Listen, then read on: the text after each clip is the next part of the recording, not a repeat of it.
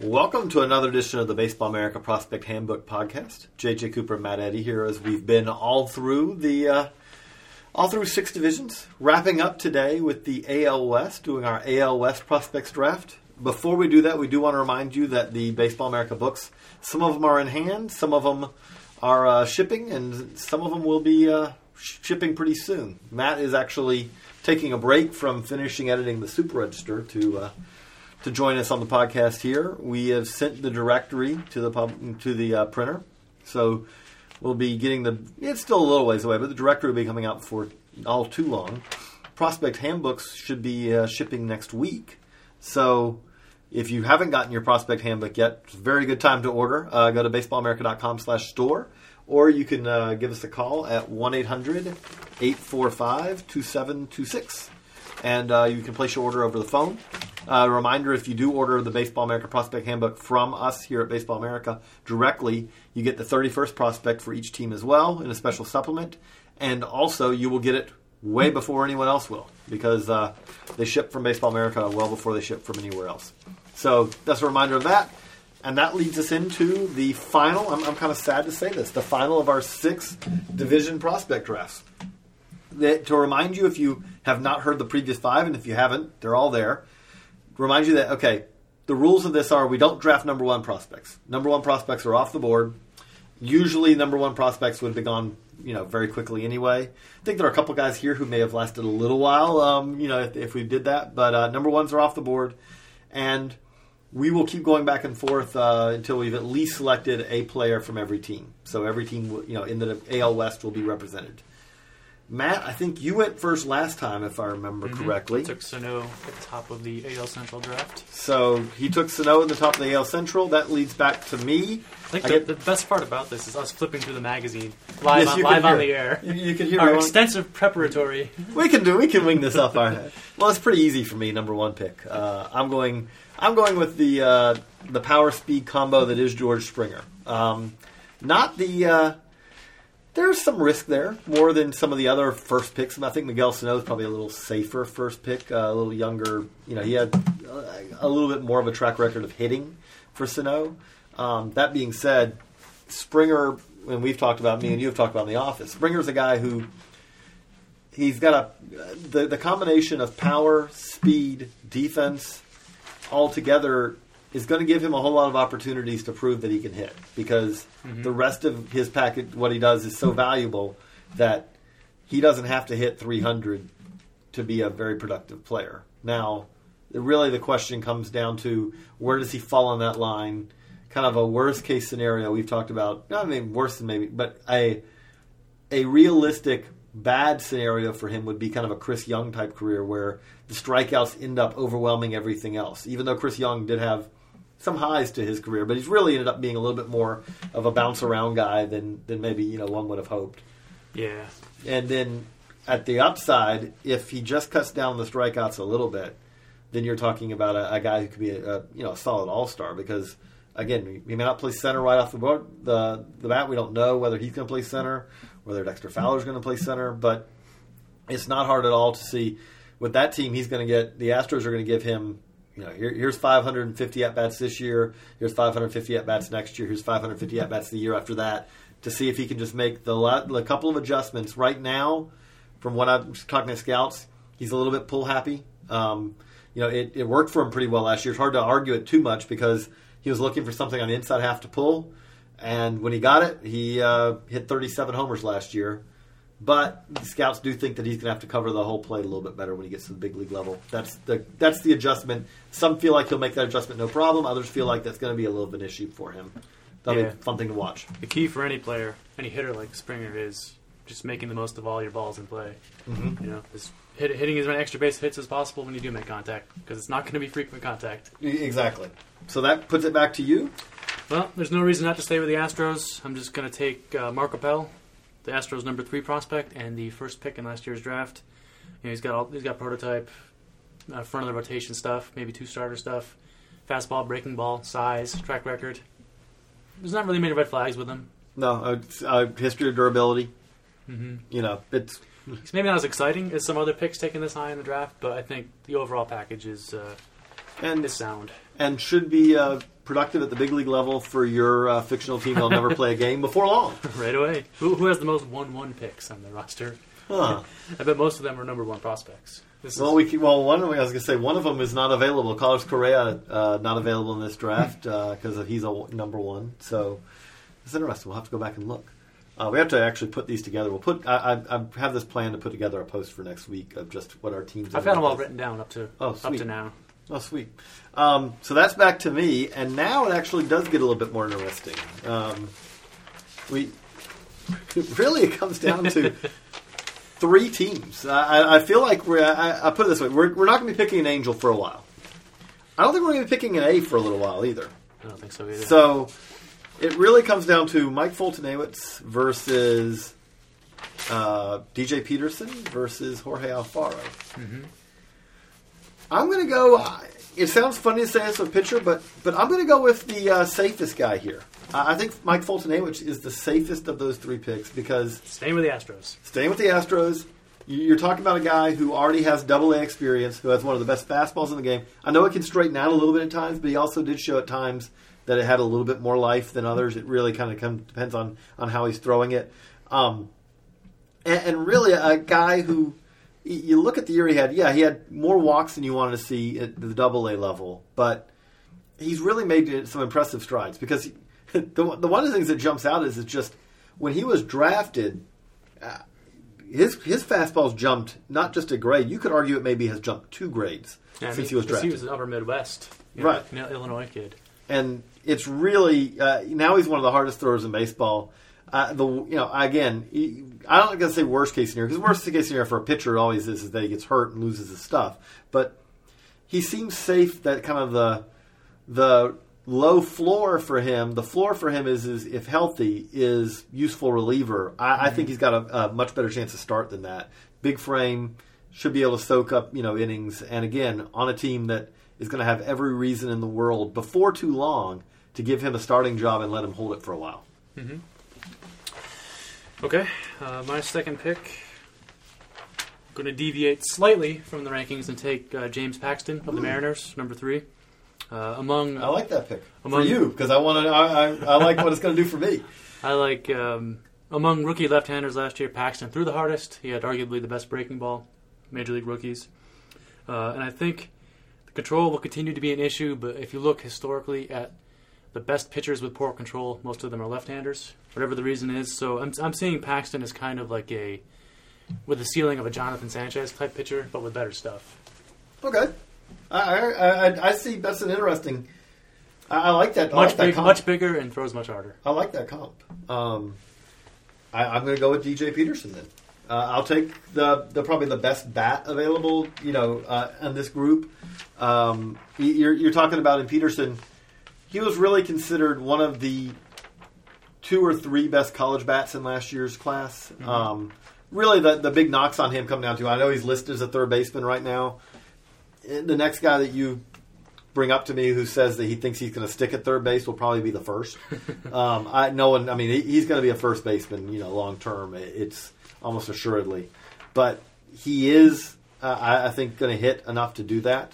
Uh, I'll just take you know I'll take that bat. Okay. I, you know, it doesn't fill a area of need on my team, my fake team here, I think, but uh, I'll take Rangers number two, Jorge Alfaro, the ath- super athletic catcher, you know, with a background as a third baseman. Uh, power is legit, arm is legit, everything else up in the air. Can he hit But and can he receive? I mean, those two things are the question. He can actually run. The run's not Yeah. even a question. I, he's the catcher, so it's going to slow down. But if you lined up every minor league catcher in baseball and said have a foot race, I think I would put my money on Jorge Alfaro to win. but he does the things that major league teams seem to prioritize, and that's throw really well and hit the ball really far. And you do wonder with receiving, like you would expect that it's going to continue to get better. We did see too many pass balls last year. Mm-hmm. Too many times where, still too many times where you watch him and it's like good receiving, good receiving. Did he forget that they were throwing a pitch? I mean, like you know, I don't know if it's concentration lapses or just mechanical problems or what, but you still see some of that. He still is a, a young catcher who, again, can you know, had played a, a couple of other positions, and you, you are talking about a guy who last year was the most he's ever caught because Yep. he's had some injury problems as well. Yeah, but that- that's an important note. Yeah, you know, but you, you add it all up and you say, hey, if it all comes together, he he could be uh, really something pretty special. and his swing and miss issues are not quite as acute as his teammates. No, no, we'll be getting to some of those, I'm sure, in a little while. Um, back to me. Yeah. I'm going to go back to the Astros. Uh, Lance McCullers Jr. Uh, again, uh, I just talked about Mike Foltynewicz. Mm-hmm. McCullers is the. You hear people say, "Oh, he's going to end up as a reliever because he's a, he's a fastball," and it's when I say curveball, curveball almost doesn't do it justice because it's such a power curveball. But a fastball curveball guy. I, I do think that he's one of those guys who, even if his changeup, and it, I, I saw him in person, and it was pretty brutal changeup. I mean, like my notes were the first several of them were, "Is that a changeup?" they were that bad. I know he got a little better as the season went along. Talking to people who, who are much better at this than I am, they said no, we saw flashes every now and then of, of uh, at least an average changeup. That being said, I think he's a guy who his first two pitches are good enough that he might be able to start without really a uh, you know uh, with even just the makings of a decent changeup. He has to improve it, but he's going to be primarily a two pitch guy. His two pitches, I think, maybe still good enough to get you know both right handers and left handers out, even without that changeup. Um, so um, again, I'll, I'll take the power arm, who uh, at his best is really dominant. Okay. Uh, going to stay with the Rangers and take Michael Choice, their number three prospect. Uh, I think you're looking at a guy, a top 10 overall pick in the 2010 draft, who's improved his plate approach every year. The power, the, the raw power is plus. Uh, last year he hit 300 in uh, AAA and had, I think, I believe he had 10 home runs on the road and only four at home. Really hampered by his home park last year. I, I think that home run outcome will change uh, dramatically this year just hitting fly balls in Round Rock or in Arlington is going to make a big difference to his bottom line. And uh, I think the power plays on a quarter. Okay, I, I'm I'm going to be a little strategic here. I, I have a couple guys I like. I'm going to take Vince Velasquez. I'm going to stay on the Astros. I know I, I did the Astros list, but I, I I really there's a lot of these Astros guys who I really believe in. Some um, Velasquez. I've taken Foltynewicz, McCullers, and Velasquez. Yep. Velasquez is probably the most slam dunk starter type of these three. Like he he has to improve. His changeup's already there. He needs to improve his breaking ball, fastball, breaking ball. Um, fastball, changeup right now are really good. The breaking ball needs some work. Had had some injury issues. Really bounced back last year. Kind of proved he was healthy. And uh, again, like McCullers, you know, both of them are going to be pitching probably in a pretty brutal park to pitch. Uh, you know, in, in this year, uh, McCullers, uh, Velasquez got a taste of uh, Lancaster last year, but uh, again, a, a guy who two, three years down the road could be a solid middle of rotation starter. Yeah, uh, I, maybe the temperatures don't get high enough in April for it to be a big factor in Lancaster. You know, because I know that at night there it does get cold, Mhm. and then maybe maybe the temperatures aren't quite as bad. All right. Uh, now I'm going to go back to the Astros. I'm taking Jonathan Singleton. Okay. first baseman. It's kind of s- similar in some ways to Choice in that his superficial production doesn't look that great from 2013, but he's got plus power and contact and a good batting eye. And Yeah, uh, draws is always drawing walks. just enough defensive chops to get it done at first base. I think you're looking at seven power if you want to be optimistic, with a chance to be a 50 55 hitter. And again, again, talking about teams. One thing for these Astros prospects is they need these guys to come through, but there's also opportunity there. We saw them again; they're, they're going to get a little bit better, but we saw them give Chris Carter 550 at bats last year, 500 at bats to figure things out. Jonathan Singleton, before long, is going to have some job security. Um, he's going to get a chance. It's not going to be something where if he struggles for the first hundred at bats, it's going to be something where he gets sent back down. He's going to get some time to adjust to the big league level in a way that maybe a, a team that's a little closer to the playoffs doesn't give a rookie that opportunity uh, as well. But that's back to me. This is why I was being strategic. I, I, I'm, I'm going to go uh, back to exercising some strategery. uh, I was. I was. I'm going to go back to the uh, Rangers, and uh, I am going to skip over number four prospect Nick Williams. and if nothing else, my BP sessions will be. Uh, I'll be able to charge admission to them because I'm, I'm drafting Joey Gallo. The uh, the when I say power hitting third baseman, that really doesn't do it justice. as much power as anyone in the game. Uh, his BP sessions are. I've gotten to see him a couple times, and they're absolutely fascinating. I, I do hope that he makes it to the futures game this year because he didn't make it last year because of an injury. and watching him hit BP in a big league ballpark would be very fun to do. I mean, he could immediately kind of jump into the home run derby, and I, I would actually, if he was in the home run derby, I, would put him having a decent chance of, chance of winning it against the big leaguers. That's all the good things. Is he going to be able to stick at third? Okay, there's a lot of questions there. More importantly, is he going to make enough contact? Because he hit 40 home runs. You have to he hit 40 home runs in 125 or so games last year. He missed time last year. He also struck out 172 times in just over 400 at bats. That's a strikeout rate that is going to concern uh, pretty much anyone. The, the the shocking thing is is that he managed to hit 245 because mm-hmm. considering his strikeout rate, it really you know if you told me he hit 200, it wouldn't have been shocking. He did get on base some because really, to be honest, pitchers are afraid of him, especially at lower levels. They're already having struggle struggling to throw strikes you put a guy like Gallo in the you know in there, and they're trying to be a little bit more fine. You're going to see a lot of you know a lot of pitches to look at, but uh, again, there's concerns there. I always come back to it. Uh, I watched Russ Branyan play in the South Atlantic League. Branyan's a guy who, you know, I know there's a lot of people now who don't even remember watching him play, but the reality is is that Branyan was a guy who you could look at him and say, man, that guy was disappointing how he ended up, or you could look at it and say, you know, that guy was more productive than maybe people realize.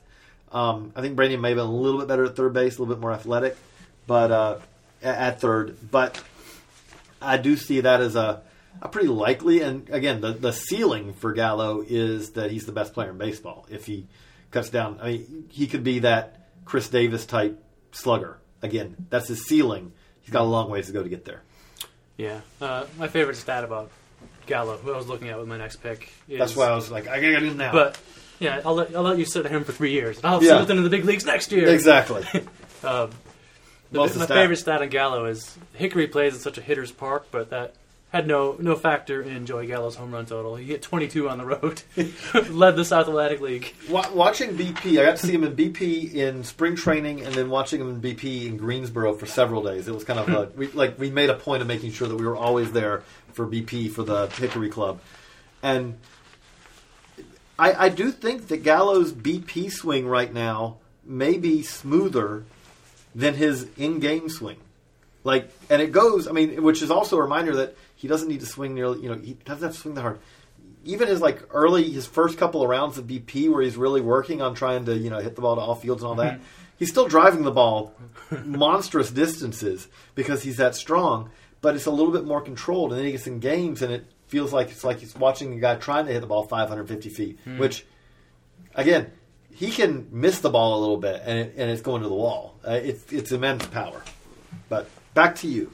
All right. Whatever pick this is, it's going to be Domingo Santana, Astros number eight. The uh, strong arm, bright fielder with uh, profile power for the for the corner. Um, he's got some issues to clear up, like a lot of these young power hitters who play the outfield corner in terms of making more contact.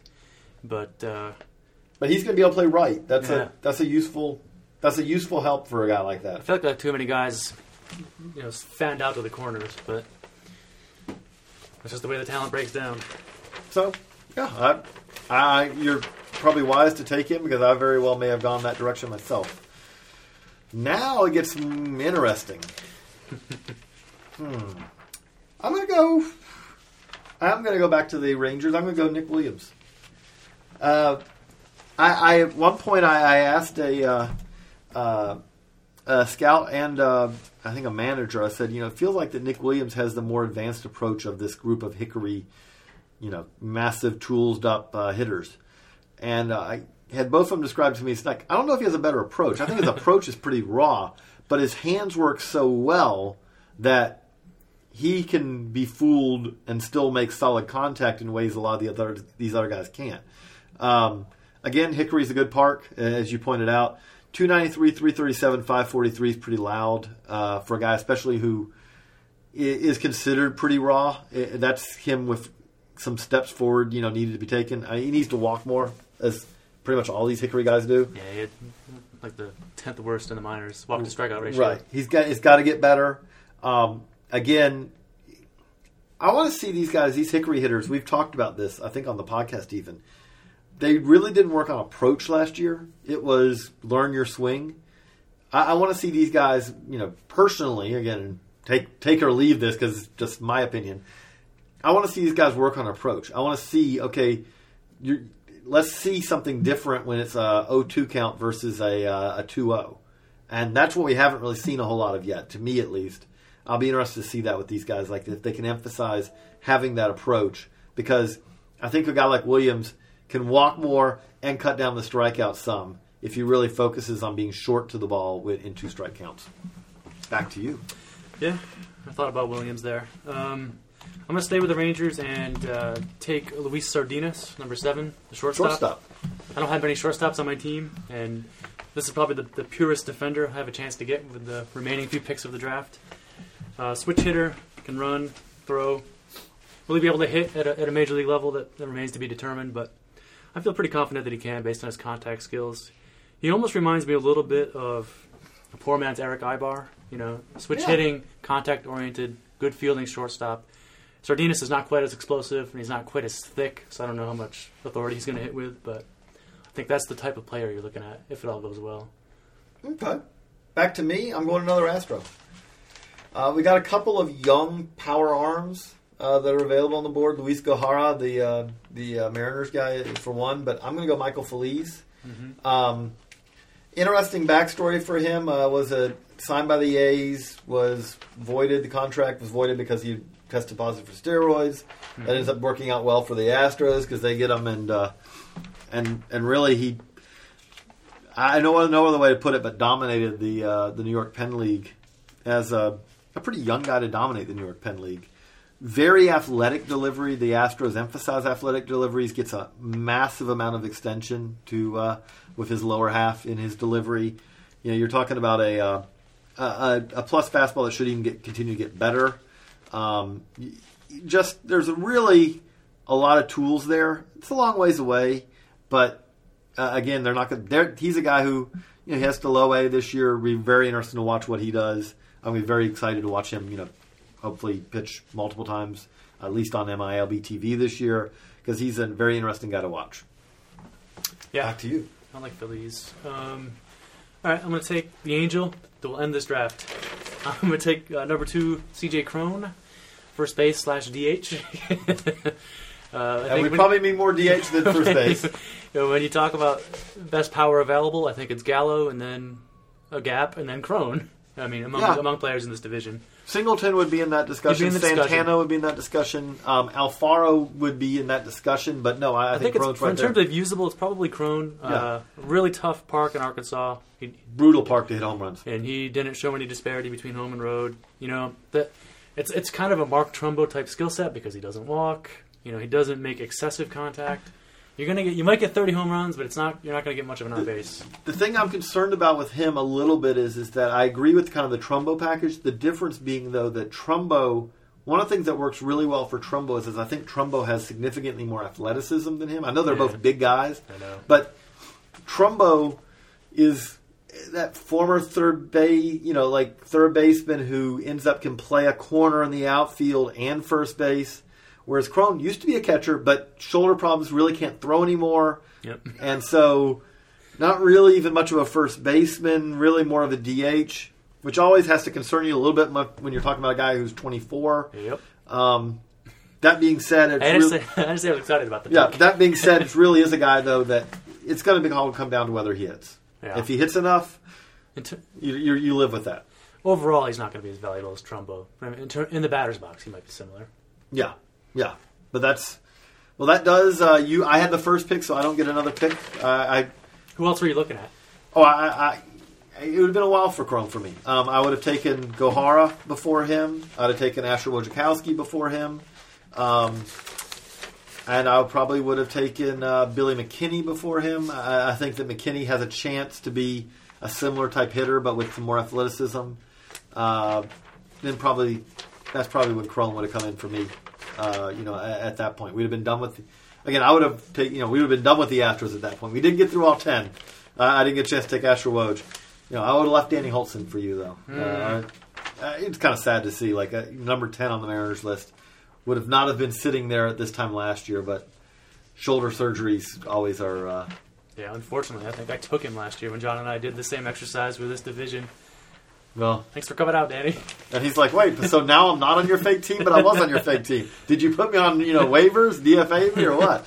So, do want to interject. We uh, made a mistake here. We are so focused on making sure we took an angel, we haven't taken an A yet. So, a little addendum to this. Uh, I did check with Matt, and so we do have two more picks to go. I would take Billy McKinney, the uh, A's outfielder, the number two prospect on the A's list, with my next pick.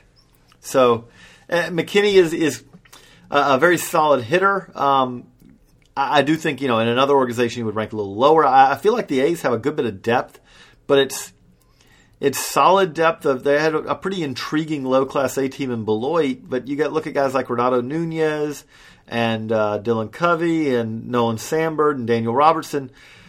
Those guys are interesting, but they're also not yet uh, premium prospects. I got a lot of guys like that. Not a whole lot of guys after you get past number one pick Addison Russell, who are uh, are guys who are, are are pretty safe impact guys yet. Um, a lot more guys who are a little further away.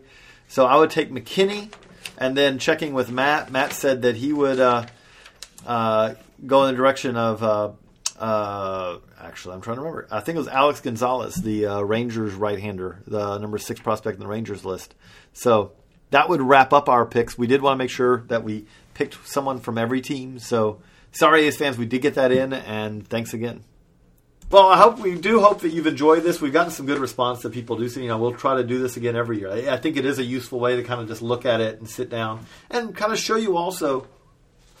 We do uh, our list, our collaborative list, but at the same time, we do um, let the, uh, the the person who's doing the uh, the bulk of the reporting kind of lead the way on that. And so we don't always agree with every. You know, we, we're taking guys a little bit out of order sometimes, and also that's often a useful reminder that these lists are pretty bunched up. Don't get all upset because a guy's seven and another guy's five when we may be saying that well the five and seven are are a, a razor you know uh, thin difference between the two. But again, we hope you enjoy this. We'll be back next week with a prospect handbook podcast. I know this is the prospect handbook podcast. We're going to have a prospect handbook focused show, is what I should say, because the uh, we'll be shipping them out uh, next week. So we want to talk a little bit about that, and a little bit more about what kind of what all you can find in the book, uh, some of the interesting things uh, that you may know or may not know about the book. So, for Matt Eddy, JJ Cooper, thanks for the download, and we'll see you next week.